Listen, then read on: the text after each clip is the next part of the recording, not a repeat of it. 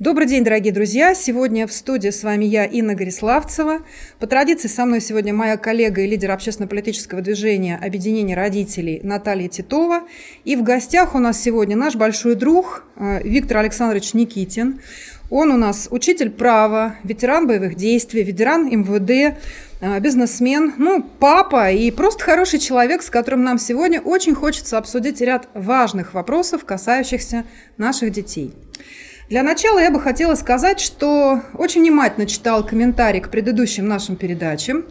И в комментариях заметила интересную фразу, что вот, а зачем это все? Зачем мы сидим в студии, разговариваем, многократно повторяем одни и те же вещи? А, и я хочу свою сегодняшнюю передачу начать с простого утверждения, что дорогу осилит идущий, что стучать в двери надо регулярно, и они будут открыты, и на самом деле подобный эффект мы наблюдаем на примере того, что вот сейчас уже некоторые информированные источники подтверждают, что администрация президента а, на все возмущения родительского сообщества, которые касались разговоров уроки о важном, внимание все-таки обратила. И э, вот все содержание этих уроков о важном в ближайшее время, видимо, будет подвергнуто очень серьезной ревизии, серьезной оценке. А, то есть работает, ребят, работает этот механизм, и мы хотим в связи с этим затронуть вторую, не менее важную тему, которая, как нам кажется, касается практически каждого ребенка в свое время. Эта тема касается единого государственного экзамена. А, той самой ужасной аббревиатуры, которая наших детей начинает пугать фактически начиная с 7 с 8 класса в школе, что вот-вот смотрите, ЕГЭ не сдадите. Ну и, собственно говоря, подготовка к ЕГЭ – это такой знаковый, очень тяжелый, трудный этап в жизни практически у каждого ребенка, но вот в этом году у нас новая инновация. Касается она пока детей только города Москва. Департамент образования и науки города Москвы принял волевое решение в конце прошлого года, и с 1 февраля 2023 значительная часть наших с вами детей, 11-классников, прекратила заниматься на обычных уроках в школе. У них с 1 февраля началась системная подготовка к сдаче единого государственного экзамена. Причем именно по тем предметам, по которым им этот ЕГЭ предстоит сдавать. Ну и, собственно, по некоторым другим, как говорят, которые должны обеспечить все-таки поддержание здоровья, то есть это физкультура, возможно, у них сохранятся уроки у некоторых э, детей, истории в частности. Но, тем не менее, это такая глобальная ломка, стандартных подходов к системе образования, которая фактически показывает несколько, на наш взгляд, очень важных моментов. Первое. Без специальной подготовки ЕГЭ сдать этот экзамен невозможно – и второе, а, утверждение, что если ты просто учишься вот, а, и осваиваешь знания, этого будет достаточно, оно как бы разбивается о призму того, что все-таки нужно, нужно специально готовиться. Ну и самое главное, ну как бы мотив, как всегда, как это говорят, благими намерениями, дорога устлана сами знаете куда. А Департамент образования утверждает, что пошел навстречу тем родителям, которые должны были тратить деньги на репетиторов, и вот теперь вроде как эта необходимость отпала. То есть платить за репетиторов не надо, детей к сдаче ЕГЭ подготовят в школе. Но равенство прав, о котором принято говорить везде и всячески, таким образом сильно будет нарушено у московских детей появляется преимущественное право и преимущественная возможность подготовиться к сдаче ЕГЭ по сравнению с детьми 11-классниками, обучающимися в других школах по всей нашей стране. Показать лучшие результаты и таким образом претендовать на большее количество бюджетных мест в высших учебных заведениях. И все это, все это вместе это фундамент. Фундамент того самого технологического суверенитета, о необходимости достижения которого некоторое время назад говорил Владимир Владимирович Путин. Вот и давайте сегодня поговорим обо всем этом во взаимосвязи. Так достижим ли технологический суверенитет в нашей стране? Что для него необходимо во всей вертикали образования, которое должно подготовить нам специалистов? А, и насколько знаковую часть, значимую часть в этом технологическом суверенитете имеет именно школа. Вот такое получилось длинное вступление. Теперь, коллеги, хочу попросить вас э, сказать, что вы думаете по поводу вот этой инициативы Департамента образования и науки города Москвы. Насколько она, как вам кажется, действительно интересна, привлекательна, эффективна? Может быть, это тот самый уникальный опыт, который надо распространить на всю страну? Ну, и начнем с того, что не все 100% школ участвуют в этом эксперименте. А То есть есть отказавшиеся? 80%, 80% э, участвуют, это официальная информация, 20% школ в этом эксперименте не участвуют. Отказались? Не знаю, по какой причине, но вот э, выходила статья именно вот с такими цифрами, что 20% угу. в этом не участвуют. Ну, то есть даже на территории одного города у нас идет нарушение прав, да, угу. и равенство при сдаче ЕГЭ и подготовке к ЕГЭ. Разговаривала со многими учителями с регионов и с родителями тоже. Они крайне возмущены, потому что то, что транслировал у нас Минпросвет, да, ЕГЭ – это возможность всем одинаково подготовиться, сдать экзамен, независимо, где ты находишься и так далее. То есть все это равенство у нас полетело к чертовой матери. Вот. И э, что делать? Э, регионы не знают, понимают, что все равно родители будут э, идти к репетиторам. А у меня вопрос. Если учителя в школе на протяжении 10-11 лет не смогли подготовить учеников к сдаче ЕГЭ. И сейчас выделяют... В рамках освоения обычной в рамках, программы, да. получается, да? Им выделяют отдельно полгода. То есть эти же самые учителя будут натаскивать детей к ЕГЭ, если они не смогли за 10 с половиной лет это сделать, как они это смогут сделать за такой короткий период? Ну, то есть, в принципе, это корневая ломка вообще да. всех учебных программ, которые должны были быть. То есть, вот с 1 февраля просто, получается, прекратили занятия по определенным угу. предметам, и фактически детей по этим предметам должны были аттестовать по состоянию на 1 февраля, не дав им доучиться один семестр э, и закончив вот все, да, все. Теперь сосредотачиваемся на конкретно четырех предметах, там, на трех предметах, в зависимости от того, кто что сдает. А мы, как э, все вместе знаем, значит, обязательными у нас для сдачи являются математика, либо базовая, базовое, либо профильное. Русский язык обязательно является а, как бы для сдачи ЕГЭ.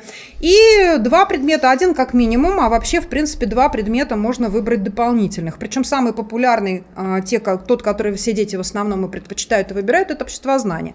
Порядка 45% выпускников 11 классов предпочитают в качестве третьего сдавать именно обществознание.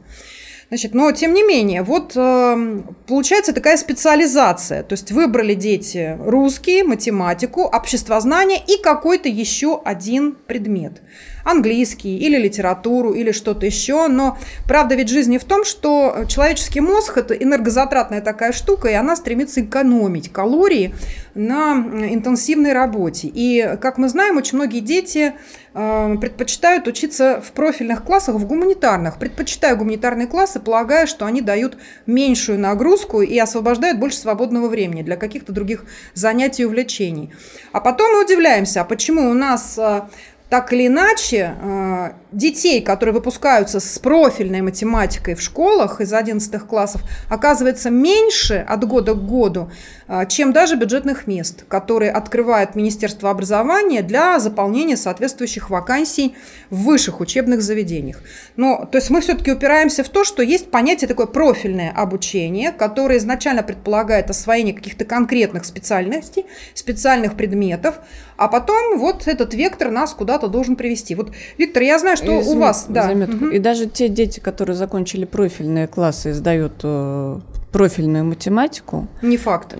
Они не могут сдать ее, то есть набрать то необходимое количество баллов, которое необходимо для поступления в технический вуз. То есть учились в профильном да. классе, учились в профильной математике, но сдать на хороший результат не профильную могут. математику мы не можем. И, соответственно, не можем набрать то количество баллов, которое да. дает возможность поступить в профильный технический вуз. Виктор, у вас ребенок пошел по другому пути. Он не пошел в математический класс, он не пошел в конечном итоге там, в какой-то гуманитарный класс, он у вас, насколько я знаю, пошел в кадетский класс. Вот а, скажите, вот этот выбор э, именно пойти в кадетский класс, он с чем был связан? То есть это все-таки какой-то узкий профиль, это что? Это подражание родителям то есть почему такая интересная ну, история? У каждого она своя, ну, вот да. у вас она какая? Ну, э, принял он, наверное, скорее всего, решение, посмотрев на родителей, и все-таки э, решил пойти э, по стопам, по моим и по стопам своей мамы. А, но никакого узкого профиля там нету, потому что у него стало намного больше предметов, чем в общеобразовательной школе было. У него. А, только есть такая небольшая специализация, это вот военное дело, он там автомат уже разбирает быстрее, чем я, и собирает еще быстрее. А, развивается он в таком патриотическом как бы ракурсе. Вы знаете, меня вообще в принципе возмущает, что опять над нашими детьми ставят какие-то опыты. Сейчас вот эти дети, если этот э, опыт не удастся, что будет с этими детьми, которые сейчас вот э, с 1 февраля готовятся к ЕГЭ? Ну и для меня ЕГЭ это такой своеобразный э, экзамен, который, я думаю, не раскрывает всех знаний, в принципе, а, ребенка, потому что а, на это влияет множество факторов. Во-первых, это простое тестирование, а, ответы на какие-то вопросы. Как к ним подготовиться, это надо знать примерно, какие будут вопросы. Можно просто выучить ответы на вопросы и не знать материал абсолютно. Да? Когда мы вот сдавали э, экзамены э, в, там, в мое время, там, в 90-е годы, э, даже если я где-то что-то мог запнуться, где-то что-то не знать, то из меня преподаватель мог вытянуть... Наводящими вопросами, Конечно, да. да, весь материал и понять, понимаю ли и знаю ли я предмет. Здесь этого То есть морально поддержать, там, да, да. проявить какое-то участие, дать какую-то такую подсказку, наводку, типа не притормаживай, давай, давай, давай, давай, развивай да. мысль. Но да? у нас были и билеты, по которым мы точно знали, что нас будут спрашивать. Конечно, мы готовились тоже по ним. Ну и самый такой фактор, а, вот э, именно ЕГЭ, это еще временной промежуток какой-то занимает. То есть э, люди все разные есть, там, сангвиники, э, вот, холерики, холерики, холерики да. да. Каждый по-разному подходит к ответу. Например, я всегда, когда даю какой-то какой-то ответ, какое-то решение, я его потом перепроверяю, по-другому я не могу.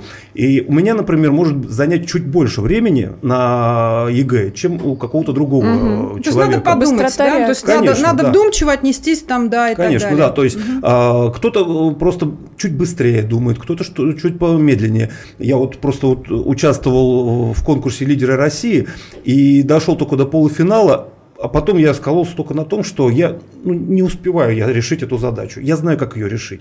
И потом у меня все это в голове складывается, но у меня не хватает времени. Mm-hmm. Также у наших детей может просто не хватить времени ответить правильно на вопрос. Он может просто растеряться. Поэтому для меня ЕГЭ это вообще какой-то такой странный экзамен. Я когда в 96 году сдавал экзамен в техникуме, в 99-м, а у нас только вот вводилось это, но это было не обязательное, а, мы тоже вот это тестирование, то есть оно не шло в зачет, но мы пробовали только, на мне тоже ставили эксперименты. Поэтому я, меня сейчас сильно возмущает, что на наших детях ставят такой эксперимент, а, пойдет, не пойдет, если, если даже оно не пойдет, вынесут же, что это хороший эксперимент, и это начнут распространять по всем регионам. А вот реально будет картина, увидим ли мы ее или нет, тут, тут конечно, вопрос. Поэтому, э, безусловно, э, я, я за какие-то инновации, нововведения, но ставить эксперименты над нашими детьми, наверное, все-таки. Да, мне кажется, что эксперимент над всей системой образования был поставлен еще бог его знает когда, да, еще в 2009 да. году, когда mm-hmm. впервые попробовали эту технологию. Вот ее с 2009 на протяжении уже более чем 15, ну сколько получается, 14 лет, да. Значит, mm-hmm. вот 14 лет ее пытаются все время как-то реформировать, доделывать, дописывать. У нас каждый год выходят новые, новые инновации. Вот сейчас вышла новая инновация. Значит, теперь у нас Министерство просвещения сказало, что фактически заменить предмет, по которому ты будешь сдавать э, вот как раз дополнительный экзамен, можно за три недели до того момента, когда этот экзамен должен быть назначен, то есть до даты экзамена. То есть вот буквально еще в прошлом году такая возможность, как опция, вообще отсутствовала. То есть надо было очень сильно заранее записаться на сдачу конкретного предмета, и только по нему ты мог идти и что-то там сдавать и делать. И если ты просто банально оказывался не готов э, или передумал в процессе в 11 классе, то всё уже, пардон, поздняк метаться. То есть все, тебя записали, ты там сказал, что ты будешь сдавать там обществознание, будешь сдавать обществознание, никакой тебе истории. Значит, написал, что будешь сдавать химию, значит, будешь сдавать химию, никакой тебе биологии там, да. То есть а, сейчас, к счастью, пошли навстречу и дали такую возможность замены, но... Но все равно это сомнительный какой-то реверанс в сторону родителей с детьми, потому что мы понимаем, что готов, подготовка к ЕГЭ за два, за три года уже начинается. Угу а некоторые раньше. Вот. И за три недели подготовиться к совершенно другому предмету, к которому ты не готовился, ну или знал вот плюс-минус хорошо. Ну, тоже как-то так сомнительно звучит. Знаете, что меня сейчас осенило, Виктор? Вот э, я на самом деле ведь поняла одну очень простую вещь. Вот вы сейчас сказали про кадетскую школу, про кадетский угу. класс. Значит, э, а это Министерство образования. Подчиненность у этих учебных заведений, она же все-таки получается не совсем Министерство просвещения, то есть она в том числе подчиняется Министерству образования, кадетские военные училища, военные учреждения там и так далее. А это значит, что наше Министерство э, обороны, да, Министерство обороны, которых угу. курирует, а, оно думает о своих кадрах, оно готовит кадры с широким кругозором, то есть с пониманием всего, в том числе межпредметные всякие вещи. Угу. То есть не может у нас офицер, если человек готовится быть офицером, быть необразованным. Хотя, казалось бы, а что ему нужно-то? Господи, прости, там, ну вот как раз научился автомат разбирать, и все. Зачем ему физика, да. зачем ему химия? Но мы-то прекрасно понимаем, что э, армия потенциально это элита, и элита готовит элиту в таких кадетских классах и все остальное. А в обычных школах у нас, получается, такой потребности нет. Там офицер, у нас... офицер еще руководит целым подразделением и несет Это ответственность, ответственность за, людей, за, да. целое, да, за целое подразделение, и он, он не имеет права быть неграмотным во всех областях. Он должен иметь широкий кругозор, Конечно. он должен быть высоко эрудированным, Конечно, получается да, так. Да. Вот, вот у нас что получается. У нас фактически такая вот грань, такой водораздел прошел, да, который говорит, вот суверенная армия, она у нас будет. А вот насчет технологического суверенитета, который должен у нас выстраиваться на базе э, в целом суверенитета образовательного, ну вот похоже, что нет. Э, и в чем же проблема? Ну то есть вот если в военных э, учреждениях у нас есть педагоги, которые преподают соответствующие дисциплины, mm-hmm то в обычных школах, насколько я понимаю, нам педагогов банально не хватает для того, чтобы обеспечить соответствующие уроки детям э, по соответствующим предметам. У нас вот статистика даже была какая-то на этот счет, ее буквально недавно публиковало само Министерство э, просвещения. И она интересная, эта статистика, потому что число школ в стране больше, чем число учителей-предметников, которые должны работать в этих школах. То есть у нас число школ больше, чем физиков, которые там должны вести уроки физики, больше, чем химиков, которые должны вести уроки химии. У тебя есть эти цифры, по-моему по-моему, Ну, они есть, да. Ну и помимо того, что у нас э, по численности не совпадает, да, угу. так еще Михаил Богданов, наш коллега, так как находится внутри этой системы, чуть разобрал, ну, расшифровал эти цифры. И я процитирую, что вот, например, по по учебному плану информатика преподается по одному часу в седьмых-одиннадцатых классах. То есть это пять часов в неделю. А если в школе два класса в параллели, даже в этом случае недостаточно для того, чтобы формально держать одного полноценного учителя. То есть нужно двое, двоих. То есть если учесть, что у нас там школ 100, преподавателей 100, то это не факт, что они покрывают всю потребность э, по, в предмете. В предмете. Но потому что число детей может быть больше, нужно несколько специалистов, учителей для того, Конечно. чтобы обеспечить уроки для всех детей. А если учесть, что у нас сейчас э, такая тенденция масштабировать школы и объединять, то по факту это одна школа, угу. а, ну, юридически, а фактически это три корпуса, там и один, и один преподаватель. И один преподаватель. Который как сайгак вынужден да. бегать между всеми этими корпусами. А по цифрам все складывается. А по цифрам что... все складывается, Я да. опять же приведу пример из своей жизни. У меня мама всю жизнь преподавала физику, а ей уже сейчас 73 года исполнится. Э, ее э, еще по тому закону о пенсионном возрасте э, не отпускали на пенсию, потому что просто некому, некому было преподавать. То есть да. должна была возраст в 55 лет уходить на пенсию. Ну, да, она должна А у педагогов, была... кстати, хочу. Дополнить, у педагогов вообще есть право выходить на пенсию по выслуге лет. Да. То есть отработал 25 лет, можешь идти на пенсию совершенно спокойно, это разрешено. Я знаю, потому что мой э, как бы свекор э, тоже был преподавателем истории, и моя свекровь, она всю дорогу была директором школы, одной из школ. И вот они выходили, она работала до последнего, угу. а он выходил как раз по выслуге лет, 25 лет отработав. Но вот ваша мама что? Она сначала, она была на пенсии по выслуге, потом у нее был уже по возрасту, и все равно ее не отпускали никуда, потому что директор просто умоляла, говорит, потому что некому преподавать, и отпустили ее только в 67 лет, когда она сказала уже, ну все, говорит, ну, ну мне уже много лет, потому что второй педагог был, ей вообще 80 было лет и которая даже забывала, как э, ее зовут. Поэтому мама сказала мне, что э, лучше я уйду на, го, на год раньше, раньше, чем на день позже. И вот все-таки пришлось ей уйти. А школа осталась без педагога, и вот остался тот 80-летний педагог, который mm-hmm. вот пытался что-то дать что может дать человек, который уже забывает, как его зовут. Поэтому у нас э, вообще, в принципе, подорван э, сильно авторитет э, преподавателей в школе, потому что, ну, это, опять же, и низкая зарплата, это низкий социальный уровень, поэтому люди просто не хотят идти.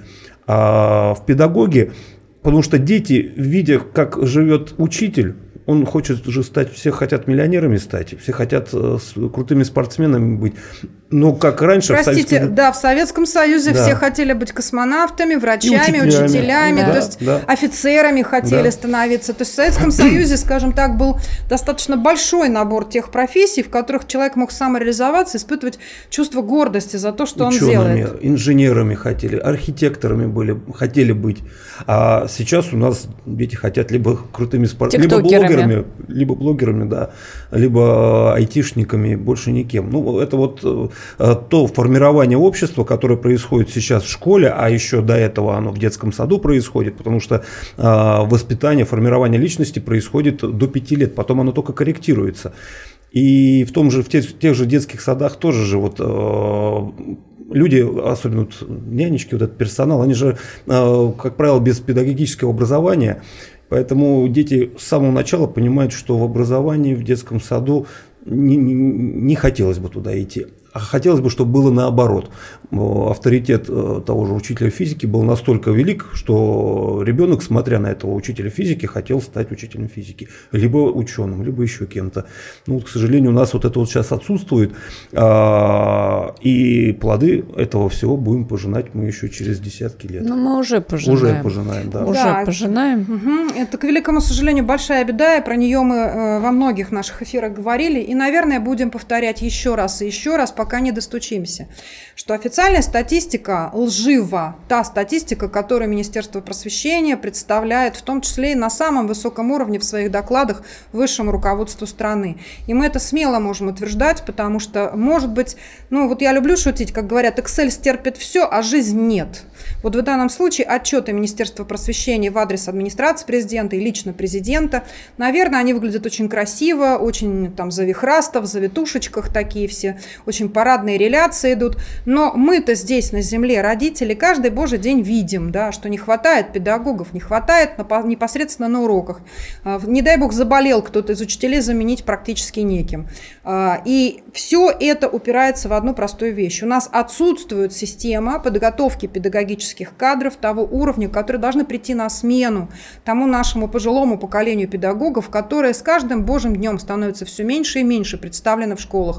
То есть вот эти все Э, авторитеты, да, вот эти все монстры педагогики, которые еще теми советскими принципами готовы были жить, они с каждым днем э, уходят, уходят и уходят. Э, кто-то просто на пенсию, кто-то уже простите, из жизни, и э, вот той преемственности, о которой стоило бы говорить, э, чтобы вот это старое педагогическое поколение как-то обучало молодежь, как-то выступало в качестве наставников, рассказывало, на каких подходах должно строиться воспитание, прежде всего, детей, воспитание в том числе в патриотическом ключе, их становится реально меньше, меньше и меньше.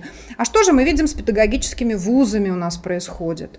Вот э, каждый год Каждый год мы набираем больше 30, а то и уже почти 40 тысяч новых студентов, абитуриентов, которые должны прийти в педагогические вузы и занять вот эту позицию педагог в будущем.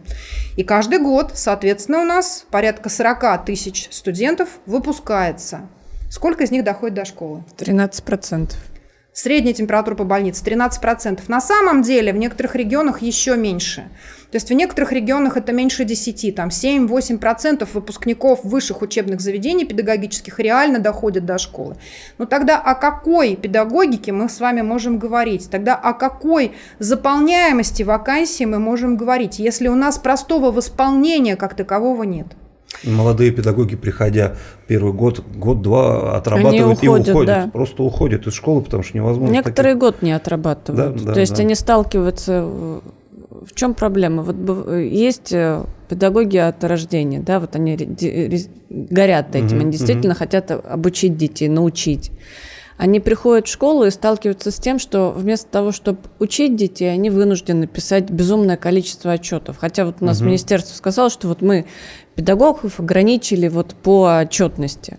Они как педагогов-предметников, может быть, и ограничили – но каждый педагог является классным руководителем. Mm-hmm. А у классного руководителя все, что было возложено на предметников, перевелось вот именно вот в эту позицию. И количество отчетной работы у них не уменьшилось.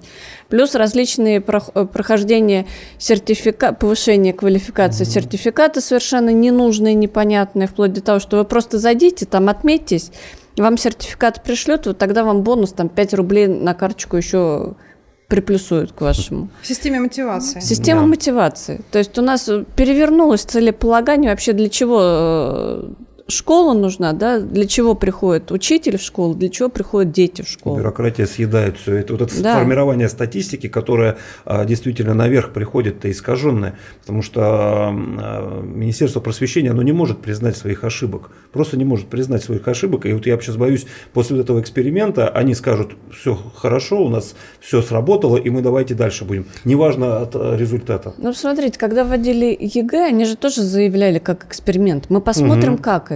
А кто-нибудь видел результаты, отчет этого эксперимента? Ну, на самом деле нет, потому что практически сразу было признано, что эксперимент удачный, и после первого же года его внедрения да. сразу же стали угу. распространять на всю страну. Но вот на основании и... чего он стал удачным и так далее, мы вот э, обоснование вот этой успешности – я думаю, сейчас не про уверен. этот эксперимент будет так, так же сказано, что он успешно прошел, и неважно, э, какой результат Ну, на был. самом деле, тоже далеко даже не эксперимент. ЕГЭ угу. уже перешло из рамок экспериментов в повседневную практику. Сейчас скорее речь идет о чем? О том, что э, практически все высказывают в той или иной степени недовольство ЕГЭ. То есть все говорят о том, что качество образования у детей в результате вот того, что его замкнули на финальную точку именно на сдачу единого государственного экзамена, причем в том формате, формате, который предложен сейчас Рособорнадзором, оно приводит к ухудшению содержательной части образования, к ухудшению качества образования. Но э, ощущение такое, что это разговор с глухими, да, там, э, вот, э, то есть то ли мы как-то мысли неправильно доносим от лица родительского сообщества в адрес Министерства просвещения и в адрес, в адрес Рособорнадзора, то ли они принципиально не хотят слышать, и у них какие-то другие скрытые Но смыслы же статистика. Заложены. Вот если вот, от, да, открыть знаешь, Рособорнадзор, вот у них одни цифры. Вот мы сегодня все время повторяем слово статистика. Вот хочется повторить расхожую фразу, коллеги. Значит, есть ложь, наглая ложь и статистика. Вот с точки зрения статистики у нас все хорошо в системе образования. Но при этом президент дал задание э, обеспечить технологический суверенитет. Давайте немножко там продлим, вот продлим этот вектор из школы туда, в сторону института. Вот буквально на прошлой неделе угу. были с Натальей на мероприятии, которое проводила финансовая академия. А, ну, такой большой форум, пленарное заседание, собрались очень авторитетные спикеры, ректоры различных высших учебных заведений со всей страны, и Санкт-Петербургского госуниверситета, и Тверского, а, вот, и были, так сказать, кстати, Музаев был из Рособорнадзора. Значит, что говорят ректоры? Вот что конкретно говорят ректоры, которые получают вот этих детей на первый курс. А ректоры находятся в полном шоке, потому что, говорят, те ну, абитуриенты, которые к нам приходят, они необучаемы. Не то, что у них знаний нет, у них нет навыка учиться. учиться. То есть базовый навык, который дает нам школа, угу. должна давать, его нет. Потому что все идет в векторе подготовки к, ЕГЭ. Подста- поставить все. крестик в нужные клет- да, да, да. Не нужно знать предмет, нужно просто знать ответы на ЕГЭ. Больше да. ребенку ничего не нужно знать. Конечно, он с такими знаниями приходит в университет, и он абсолютно пустой. А причем у нас э, цепочка получается интересная. Э, институты жалуются, что абитуриенты к ним приходят неподготовленные, студенты выходят из институтов, идут к работодателям, работодатели говорят, они ничего не знают. И в, в большинстве крупных э, компаний да, существуют внутренние свои университеты. Корпоративные. Корпоративные. Тогда у меня вопрос, а что у нас дети делают на протяжении 11 лет в школе, плюс 5 лет ну, 4 или, или ну, 6, 4, или 5, в зависимости ну, да, от того, ну, 16 лет, да, условно, они что делают? Непрерывно обучаются. Непрерывно обучаются чему? Это как раз вектор. Прости, Наташа, хочется вспомнить как раз э, основной посыл, который давали как раз все западные эм, рейтинговые агентства, ну которые рейтинговали. Да, то есть, значит, основной смысл, основная задача образования – это непрерывность обучения. Это вообще просто как… Процесс. Да, это просто как мем, это как как слоган звучит, что нужно обеспечить непрерывное обучение, нужно обеспечить непрерывное обучение. Вот, пожалуйста, 16 лет непрерывно дети обучаются. Быть в потоке, да? Да, они в потоке, они в движении благополучно, они куда-то туда там бегут. А потом работодатель получает такого работника, приходит в состояние шока и понимает, что он получил такого очень узкоколейного специалиста. Виктор, вот вы как, вот как работодатель, скажите, вы какого работника бы хотели получить? Конечно, нужен а, работник не какой-то узконаправленный, а более широкого, чтобы он а, мог двигаться по карьерной лестнице, да, то есть чтобы он был образованным, интеллектуально развитым. А, это же все упирается в ту же самую литературу, в классику. Там, когда вот он готовится только по, по, по математике, да, чтобы стать математиком или там угу. каким-то инженером, все, он потом, только он умеет тут это делать, больше он ничего не умеет делать. И смысл в таких специалистах я не вижу, потому что нету развития, нету а, карьерного роста у человека, у него нету мотивации, потому что он умеет только что-то вот одно узконаправленное делать. А когда человек умеет э, телефон не только э, собрать, а его прошить, а его загрузить угу. туда программу и адаптировать ее, и, и потом продать еще, это уже совсем другой специалист другого уровня. Поэтому, конечно же, нужно развитого человека всесторонне, чтобы он был всесторонне развит. Ну, это вот к вопросу узконаправленности да, специалистов. Вот у нас одно время все ринулись СММ-специалисты по ТикТоку, по Инстаграму запрещенную сеть у нас, Фейсбук тоже запрещенная. Все, эти сети у нас ушли.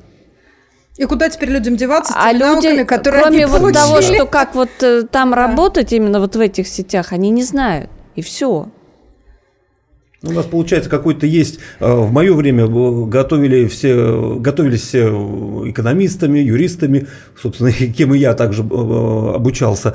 А, а время получается у нас, э, мы сегодня учимся, а пригождаемся-то мы позже – и вот э, смотреть вперед почему-то мы не умеем. Мы не, не заглядываем э, наперед. Я помню, такая была компания в Томске, ЮКОС, ну это была она все, все российская, mm-hmm. потом у них там были какие-то распри, там кого-то посадили. Но э, в Томском политехническом институте, э, университете, э, был такой геолого-разведочный э, факультет.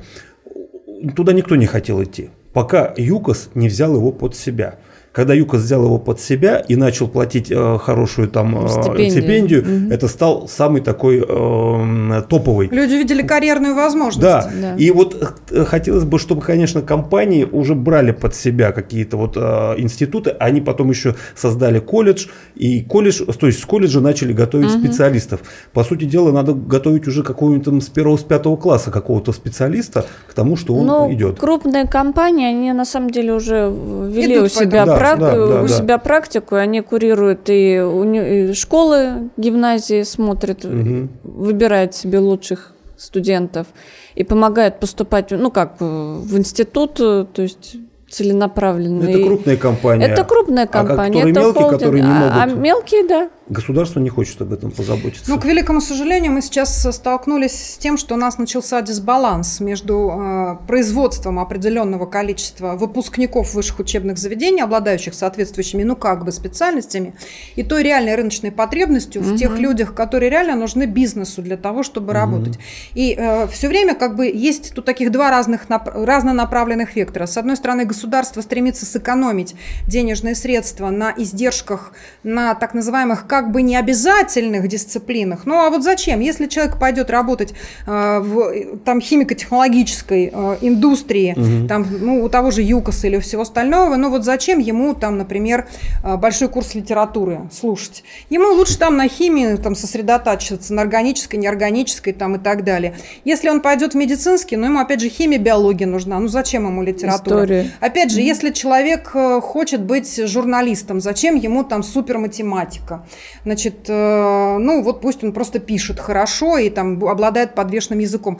То есть и таким образом на экономии, вот на этих специалистах, которые должны давать этот самый широкий кругозор, ну как бы мы понимаем логику государственной экономии, борьба за экономию, экономность, да, вот сэкономим бюджетные средства, вопрос, на что мы их направим. Экономим Значит, на будущем, на нашем Но получается, будущем. да, что лишая, вот, лишая человека mm-hmm. вот этого фундамента, широкого кругозора в фундаменте, достаточно хорошего хороших системных своих собственных знаний мы обрекаем человека на то, что он становится существом зависимым от Гугла и Википедии. Как пошутила э, Ой, руководительница да. кадровой службы как раз пенсионного фонда, которого ныне вот объединили там с медстрахом и соцстрахом, вот она сказала следующее. Они в этом году наконец-то впервые задумались о том, э, а что будет, если, не дай бог, отрубят электричество.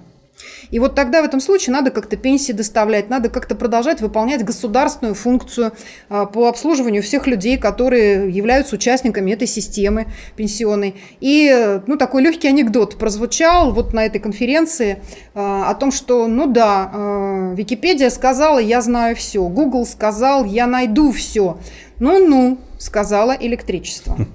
Знаете, по закону подлости или, может быть, по закону стечения обстоятельств, ровно в этот же самый день, когда прозвучал этот анекдот на конференции, в Санкт-Петербурге полностью отвалился портал государственных услуг городской, и абсолютно были все лишены возможности записаться э, на медицинские услуги. Дети не имели доступа к электронным дневникам в Санкт-Петербурге. Это мы узнали как раз ну, из да. Э, ресурса Михаила Богданова, нашего большого друга. Значит, он про это написал. И вот, пожалуйста, вот конкретный пример. Так что же будет, если вдруг человек не будет уметь возможность гуглить. Там, ну или там в Яндексе, в поисковике что-то искать, какие-то ответы на вопросы и так далее. Ведь ни для кого не секрет, что сейчас очень многие дети для того, чтобы формально относиться к учебе, а, очень а, обладают прекрасным навыком в программировании, как раз в поиске ответов на свои вопросы. И поэтому ответы на цифровые домашние задания, которые сейчас становятся повседневной практикой, они просто гуглят. Ну, то есть забивают в поисковичок, получают готовое решение. Вот чего стоит последний пример с дипломом. Диплом, да. Да, это, пожалуй, стоит рассказать, если кто-то не знает, да? Ну, выпускник вуза решил, что слишком много времени тратить на это не хочется. Он воспользовался программой искусственным интеллектом, который написал дипломную работу. Ну, естественно, он обработал, чтобы это было более-менее читаемо, а не вырванные куски но это же прошло, но он правда, признался в этом. А мы 20, понимаем... Да, 23 часа понадобилось да. молодому человеку для того, чтобы написать дипломную работу. 16... А мы понимаем, что он единственный, наверное, кто сознался и да, раскрыл... все, сознался Да. Один. А так, по факту, да. Ну, то есть реально в 16 часов у него, он написал программу, значит, э, исходя из этой программы, на английском языке ему соответствующий искусственный интеллект сделал соответствующий предварительный да? текст, вот выдал его на английском, его пришлось пропускать через переводчик, потом причесывать на русский язык, это заняло еще у него 9 часов, он весь хронометраж честно рассказал. В итоге дипломная работа была написана за сутки. Значит, он ее защитил, ну, как он честно сказал, сам на тройку, потому что не очень готовился. Значит, mm-hmm. если бы немножко было больше времени, наверное, бы мог получить и 5. Значит, но э, это просто лишний раз говорит о чем? О том, что та высокая степень информатизации современного общества, цифровизации современного общества, она определенным образом предопределяет необходимость изменения подходов к тому, как мы детей учим, чему мы учим, с помощью чего учим и как проверяем знания, потому что все-таки навык что-то гуглить – это навык, а знания вот и то, что человек сам должен знать, да, это немножко другое. Это тот самый фундамент, как багаж, с которым потом человеку идти в жизнь. Коллеги, вот заканчивая сегодняшний э, эфир, я бы хотела попросить вас э, высказать все-таки свое понимание того, а быть ли вообще ЕГЭ как таковому, как институту, вот в той форме, в которой он существует сейчас? То есть есть ли шанс его отменить? Ну, то есть нужно ли его поддерживать, ну, может быть, как-то модернизировать? Или все-таки надо отказываться и какие-то другие практики внедрять? Проверки итогового контроля знаний выпускников школ. Ну, я думаю, что ЕГЭ рано или поздно умрет, потому что если до этого периода мы слышали с трибуны со всех министерств, что ЕГЭ – это гениальные экзамены, все, что нужно нашим детям, то сейчас, судя по тем нововведениям подготовки к ЕГЭ, там, как, э, что можно менять предметы ЕГЭ, они понимают, что он не настолько хорош, и, на, и это уже настолько очевидно, что скрывать это стало невозможно. А когда уже лошадь сдохла, как бы ну, Толкать да. ее вперед э, слишком много ресурсов занимает. Здесь, к сожалению, мы потеряем еще целое поколение, пока э, умрет да, ЕГЭ. К сожалению, да. Сейчас дети, вот в продолжении того, что дети э, Чехова читают э, краткое содержание в Гугле, а того же дядю Ваню и три сестры они просто не прочитывают, а Чехова невозможно прочитать невозможно, просто да. по краткому содержанию. Это просто, чтобы отчитаться преподавателю.